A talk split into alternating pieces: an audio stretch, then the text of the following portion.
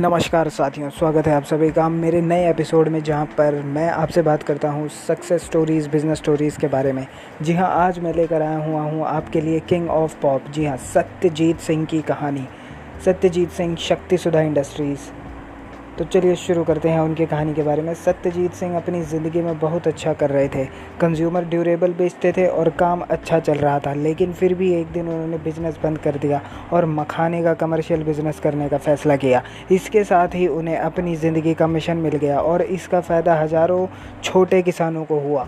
मखाना छोटे थर्माकोल के टुकड़ों की तरह लगता था, छूने पर वैसा ही लगता था। हालाँकि आज भी छूने पर वह वैसा ही लगता है। इस प्रोडक्ट में ना कोई गंध है, ना स्वाद है और आपके डिनर प्लेट में मखाना हो, इसके लिए लोगों की राल टपक जाती है। पीछे कोई पुख्ता वजह भी नहीं थी इसके कि उन्होंने किस लिए यह बिज़नेस स्टार्ट किया। बस उन्होंने मखाने का बिज़नेस यूँ ही चालू कर दिया। फिर आप इसे पचास करोड़ का बिज़नेस कर डालते थे। लेकिन सत्यजीत सिंह ने ठीक यही किया और वह भी बिहार के एक इंडस्ट्रियल ज़मीन पर, जहाँ कचरा फेंका जा रहा था। सत्यजीत मखाना को फिर से पॉपुलर कर रहे हैं और उत्तर भारत के छोटे छोटे किसानों को अपने तालाबों में मखाना उगाने के लिए प्रेरित कर रहे हैं। उन्होंने ट्रेड का संगठित करा है, किसानों का नेटवर्क तैयार करा है, नई तकनीक से उन्हें रूबरू कराया है, जिनकी वजह से छोटे मोटे किसानों को नया काम मिल रहा है। उनका ये नया नेटवर्क देखकर लोगों के होश उड़ चुके हैं। रूबरू कराया है और यह सब शुरू हुआ एक हवाई सफ़र के दौरान।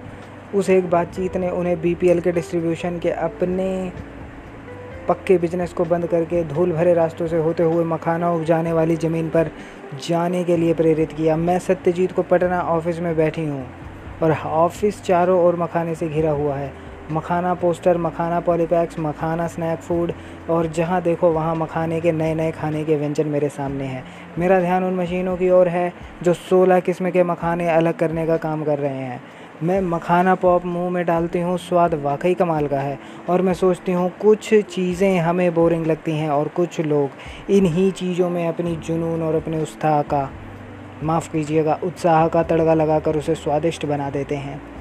ऐसा कोई एक प्रोजेक्ट जो किसी के लिए दुनिया का सबसे दिलचस्प काम बन जाता है और ऐसा वो शख्स बहुत खुशकिस्मत होता है जिसे अपने पसंद के काम की पहचान हो गई हो। जी हाँ ये कहानी थी किंग ऑफ़ पॉप की। इनकी पूरी जीवन की कहानी सुनने के लिए आप कमेंट करके मुझे बता सकते हैं। मैं इस पर पूरी कहानी आपके आगे पेश करूँगा। धन्यवाद।